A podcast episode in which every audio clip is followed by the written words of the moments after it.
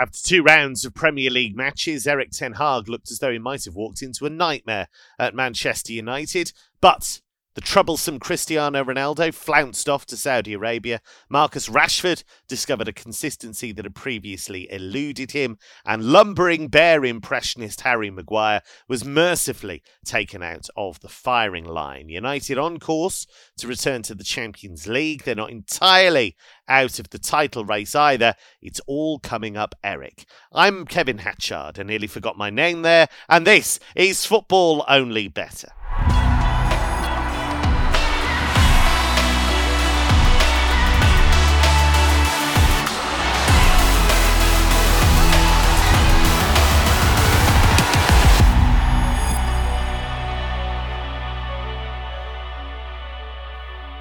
Mark O'Haire, definitely more Rashford than Ronaldo. The betting guru joins me once again.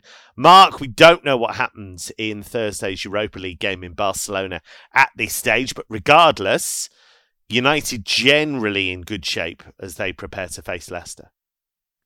Yes, um, they are. Um, I would say there's a couple of kind of um, niggles, I guess, for me with, with, with United at the minute. Um, obviously, the way in which they started both halves against Leeds at Old Trafford, and uh, they roared back and, and, obviously take a point out of that game. But that should be, a, a, a, well, that is a, a, missed opportunity to pick up three points at home to one of the the outer form teams in the division. Uh, and I actually thought they had to survive long stretches of, of being under pressure and some good Leeds chances in the in the reverse game at Elland Road last weekend. And um, you know, if Leeds put one of those opportunities away, it could have been a very different game. They obviously ran away with things at the end. Um, Palace they did enough to to, to earn uh, top honours, and they were beaten at Arsenal and and held at Palace in the reverse as well. So um, I think the form could be better. Um, I still have been very impressed by the turnaround, particularly since August, and the fact that they are just five points off the off the summit at this stage is, you know, huge kind of kudos to, to Erik Ten Hag for doing that and, and guiding them into this position. But this is a, a, tricky game, I think, this weekend on Sunday for United uh, at home to Leicester.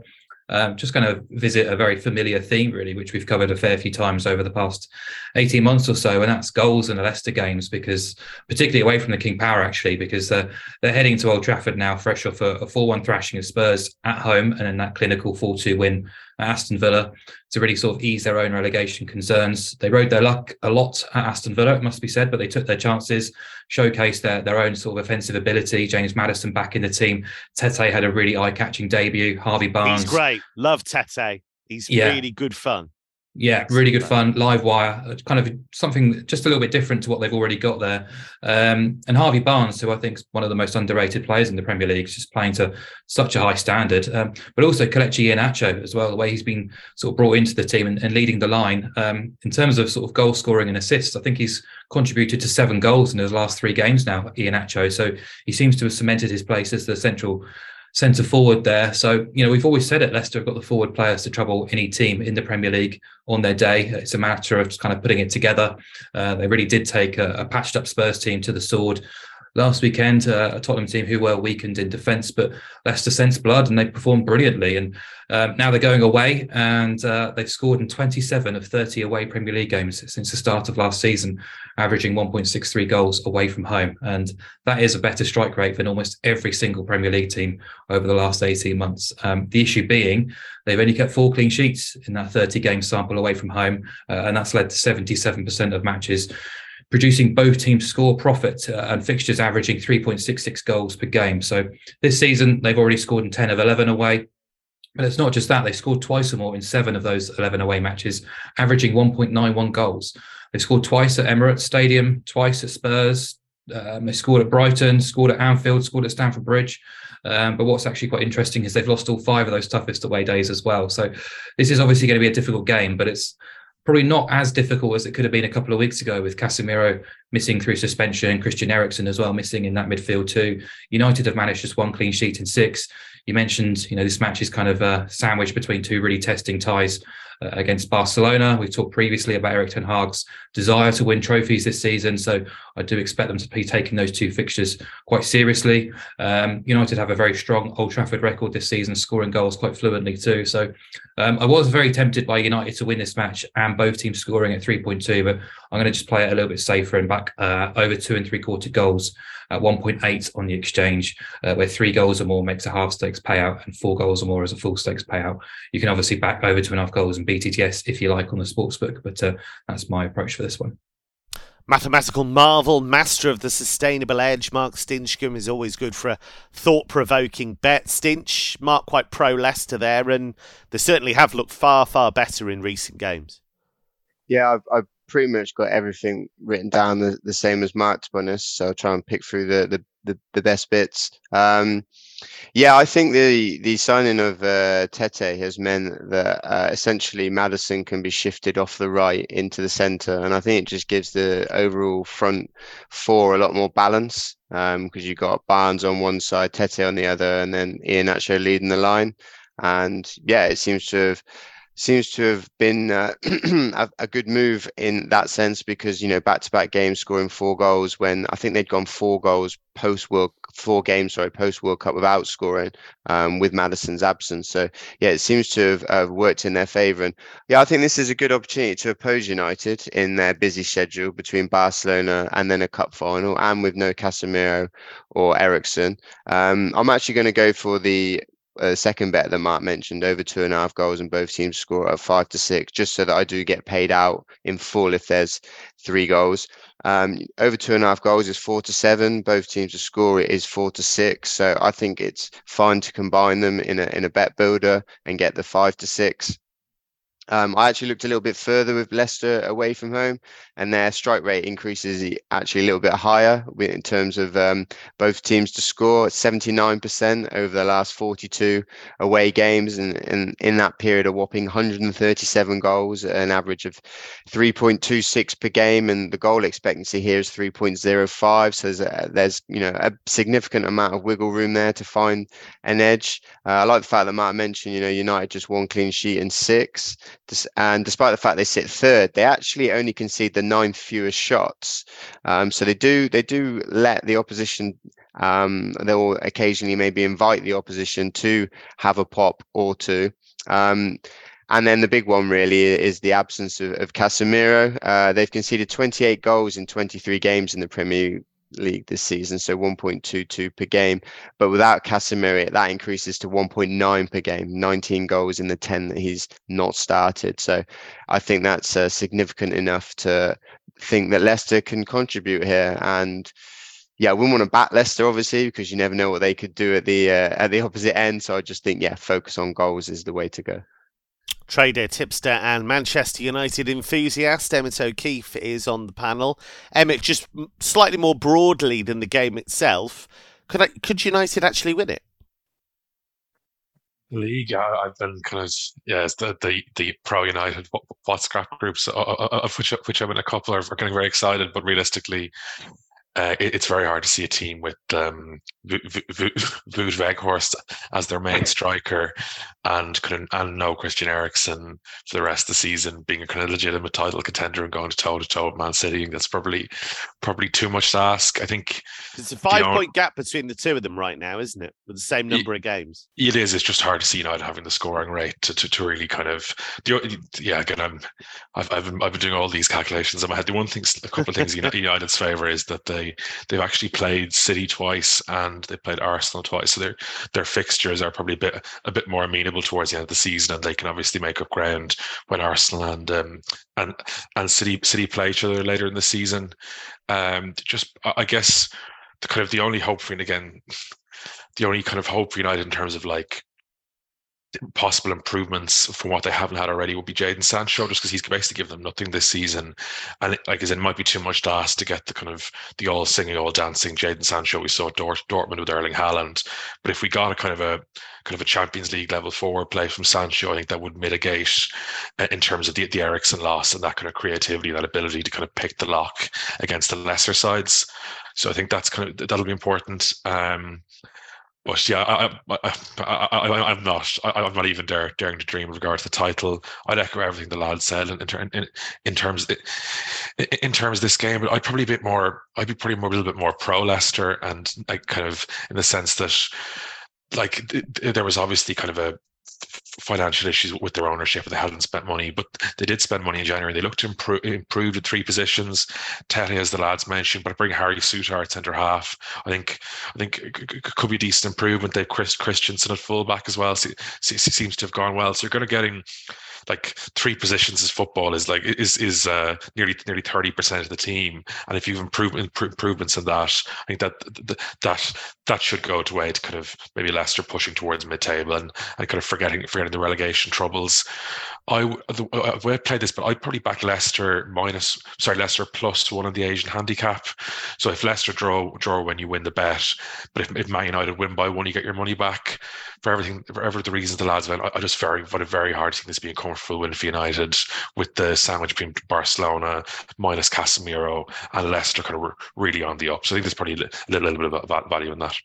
We're making a few changes to our great daily offers here at Betfair. You now have to opt in to promotions to enjoy the rewards available on the Sportsbook and Exchange. You can opt in quickly and easily by clicking a promotional banner or going straight to the promotions page and clicking opt in. There's a step by step guide on betting.betfair.com. Let's head to the German Bundesliga. Union Berlin up against Schalke. Schalke mark have reeled off three straight nil-nil draws in the Bundesliga for the first time in their history. One of the reasons I know that is because I had to commentate on two of them, and that was uh, a challenging experience at times. Um, Union, we don't know what happened against Ajax uh, in midweek in the Europa League at this stage, but at home, they're ever so good. Yeah, they really are. Um, we featured them a few weeks back when they uh, they turned in a a winning performance at home to Mainz, um, which we we suggested they could do so. But um, last week really sort of caught the imagination for me, uh, going away to, to Leipzig and winning uh, a huge statement and keeps them as Bayern Munich's nearest challengers at the top end of the table, just one point shy of Bayern after 20 games.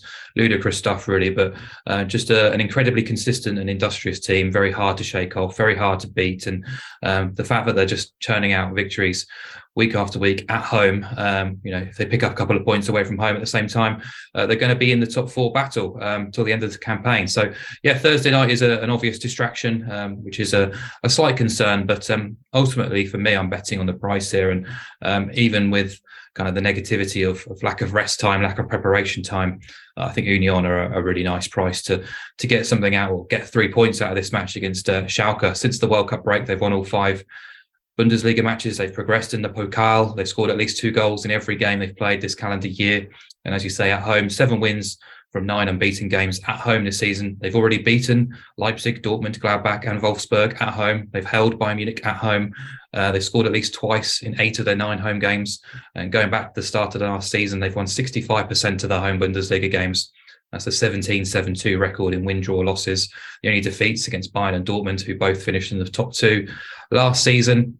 Yeah, Schalke, three successive nil-nil draws uh, against reasonable opposition to sort of stem the bleeding a little bit performances have improved slightly, um, but they still remain five points adrift of the, the relegation playoff place, let alone sort of uh, actual survival. They've lost 12 of 20 overall, just earned three points from a possible 27 away, losing six of nine. Um, and their record against the top half this season is zero wins, two draws, and eight defeats.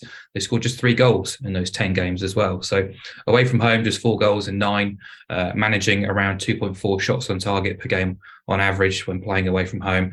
Uh, this is a, a, really difficult game for Schalke, and I Union to get the result. You can back them minus three quarters on the Asian handicap at 1.82, which effectively guarantees a profit should Union win the game. Uh, a win by two goals or more gets us a full stakes payout. Now, Schalke haven't won an away game in the Bundesliga since 2019. It's a, it's a Bundesliga record run. They're closing in on 40 games away from home uh, in the Bundesliga without winning. It's really quite extraordinary. Uh, I would uh, usher you towards Karim Adeyemi to score for Borussia Dortmund against Hertha Berlin. Uh, Adeyemi was ever so good against Chelsea, electrifying, scored a brilliant goal on the counter attack. I think Hertha are vulnerable to that kind of player. Adeyemi's definitely picked up in terms of his performances in the last few weeks. He's 2.8 to score at any time. If you look at the market, it's all the obvious ones the strikers, Haller, Modeste, guys like that. But if you look a little bit further down that list, Karim Adeyemi to score against a Hertha Berlin team that did very well against Gladbach last week, but is still very leaky at the back. Over to France, wobbling Paris Saint Germain, truly dreadful for a loss of their game against Bayern in midweek are up against Paulo Fonseca's improving Lille. Stinch Paris are in a bit of trouble. I know they're five clear at the top of Liga, but they're just not playing very well at all. I don't think they've been playing that well for I'd say this season and maybe further back because they're just going down this kind of Real Madrid 90s Galacticos kind of route. And but they started okay, didn't they? They looked a bit sensible to start with because they signed Fabian Ruiz, and you thought, oh, that's different. They brought in Vitinha, they were playing him in the centre, and that seemed fun. And now it just seems to have reverted to the usual nonsense. Yeah, um, I think probably too many egos perhaps, and maybe Galtier doesn't get the respect that he possibly deserves given the the jobs he's done at the at today's uh, sorry against um, Lille, the the opponents in in this game. Um, you know, PSG season is it's unraveling at a at a fast rate uh, after that defeat v Bayern. Um, I'm surprised that they their lead at the top hasn't shortened, but I think that's because of other teams having their own issues. Yeah, uh, fell away, didn't they? Lens looked as though they might push them, but I mean that's asking for a miracle, really, isn't it? Yeah, I think basically they there's there's quite a, there's you know three or four teams they're chasing. I think they're just sort of taking points off each other or add points pinched from by other side. So they're just probably a little bit similar to you know can we find a team in the Premier League that can keep up with the rate of Man City and Arsenal have done a fantastic job, but yeah, we're not quite sure, and, and neither is the market whether that they can do that for the rest of the season. So kind of a similar theme, but on top of that as well, they're knocked out of the cup by by Marseille, and you know the league is their bread and butter, isn't it? You know they're what probably like sub one one ten to win the league every season. So that's you know that's that's not even winning the league is not even seen as an achievement. I don't feel you know it's almost has to be the the bread and butter so yeah, I feel like their season's un- unraveling. Um, so I want to oppose them in some way. They're eight to thirteen to win, which you can kind, which I kind of feel that they've already been opposed in that sense. You know, they would be a lot shorter, I think, if they were in a in a better uh, moment in time. Um, so I looked in at, at the goal angle. Uh, over two and a half goals is is four to seven, and both teams to score is is shorter than eight to thirteen. So I thought again combining them both is is the way to go to to oppose PSG, but ultimately they probably will win. Um, and it comes out five to six. Um, PSG just two clean sheets in 15, and you know this Lille side is is hot on the tails of that sort of Champions League places. Yeah. Um, they're in a, a, good moment right now. They've they've had just one defeat in ten, and I don't think we'll see a PSG team that's uh, rested and rotated. They've got a week off before the the next match, so I think they they'll have full focus here. And you look at Lille actually when they've played against the, the big teams this season, the match has been really exciting. They beat Rennes 3 1, they beat Monaco in a, an absolute classic 4 3. They lost 2 1 at Marseille, 2 1 v Nice. And of course, way back in August, PSG beat them 7 1. So I, th- I think this is almost the perfect opposition for the bet. You've got Jonathan David, who's obviously their star man, 14 goals in 22 games. He scored in his last two visits to PSG as well. So there'll be no fear factor there at all. And actually, if you look back to last season as well, the two games finished 5 1 and 2 1 in PSG's favour. So, yeah, maybe if you wanted a bigger price, you go PSG to win and both teams to score. But I, I just couldn't trust PSG right now to win the game. Yeah, we saw Kylian Mbappe come back towards the end of that Bayern game, and it did completely transform the side. It was a very weird game because it almost felt as if Paris knew Mbappe could play at some stage, just hanging in there to hope that they could keep it close until he came on. I mean, th- this is supposed to be a very expensively assembled squad. It can't just be about one guy. No, it it, it like everything you said there. It really felt like a little bit damaged limitation exercise. Like they had one shot in the first fifty-four minutes at home. At home, like it's unimaginable for a team of kind of PSG stature. It just it felt, given the defensive issues they had, that Galtier was just like, I don't trust my defense at all here, and I can't trust us to play any kind of press or, or offensive game. So I'm just going to, as you said, kind of keep keep it tight into the last 30 minutes and hope Mbappe does something which, as you said, isn't kind of it's isn't really what you expect from. It is it is embarrassing, and it's just as also it does bring home though as well. In years past, when PSG have gone close to the Champions League, like they genuinely had they they did a really strong like kind of so they did players like Blaise Matuidi when Rabiot was going well in midfield. Like the, the, kind of the talent, it wasn't just the front positions. All across the team, there was a kind of world class or kind of really top class performers. And just during the week, it didn't really feel like that with players like say Carlos Soler, the 16 year old in midfield. I'm, I'm, not saying they're bad players, just they're not like. Well, the Carlos Soler thing was just really weird because he was kind of stuck out on the left wing where he doesn't play. He scampered around, didn't get anywhere near the ball, and the game just completely passed him by. It was so odd.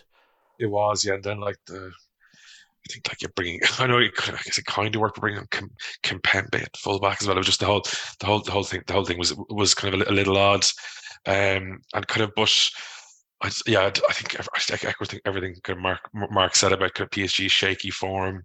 The only clean sheet they've had in their last eight matches since the break was against the bottom club, uh, Angers. They're battered by Monaco last week, and like and and like the kind of the Lille are kind of pretty better than their kind of fifth place, place position. Their kind of expected goal difference has them kind of second second in French Ligue 1. So I, I had the same bet as Mark Den over both teams scoring over two and a half goals. Looks a strong bet. And also just for the French Ligue 1 outright, we're kind of really under the market on Marseille. But if you can find the 14 to 1 on Marseille to win French League. And I think it's pretty worth worth a few quid. Marseille one of the few teams in, in in Europe, even outside the Premier League, to spend big money. They signed Ma- Ma- Malinovskyi from Atalanta. Um, He's playing Vit- well as well. Yeah, Vitinha as a backup striker for for 30 million from Braga and then Ounahi was was a real star of the World Cup for for for, for Morocco. So they signed really shrewdly and they're a bit of an and just I think with PSG if they go out of the Champions League in embarrassing fashion I think there's potential for a real kind of disaster and kind of problems with the dressing room which which could see them could, could see them really kind of fall apart at that whatever double figure price. I um, it's, it's well worth a small bet. Yeah and that yeah, win Oh, sorry, Stinch. Go no, on. Just, sorry to interrupt. Just quickly, we didn't mention as well that um, Kimpembe actually had to come out to the away fans uh, with a megaphone to apologise. yeah. Uh, and that's after he was stripped of the captaincy. So I really think there's some, you know, some hierarchical issues going on there, and it's no yeah. surprise with the egos. Yeah, so Kimpembe was the vice captain of Paris, and he only found out that he'd lost that particular title by reading it on the club's website because they'd given it away. And um, yeah, and then as Stinch says, after they lost at Monaco, he took the megaphone from the ultras. Uh, he didn't bring a megaphone to the game, uh, as far as I'm aware, and then used the megaphone to apologise. It's, it, it's a very strange situation there at the moment, and that defeat to Marseille in the Coupe de France that saw them go out of that competition. It's the first time they've lost to Marseille at the Velodrome for 12 years. So it does just give you an indication of how strong Marseille have been, but also things not well uh, in the French capital. That's all we have time for on this edition of Football Only Bettor. Please do remember to gamble responsibly. Plenty of other excellent podcasts on the Betfair network, including the Cheltenham Rawcast ahead of the upcoming Cheltenham Festival. From Emmett, from Stinch, from Mark, and from me, it's goodbye for now.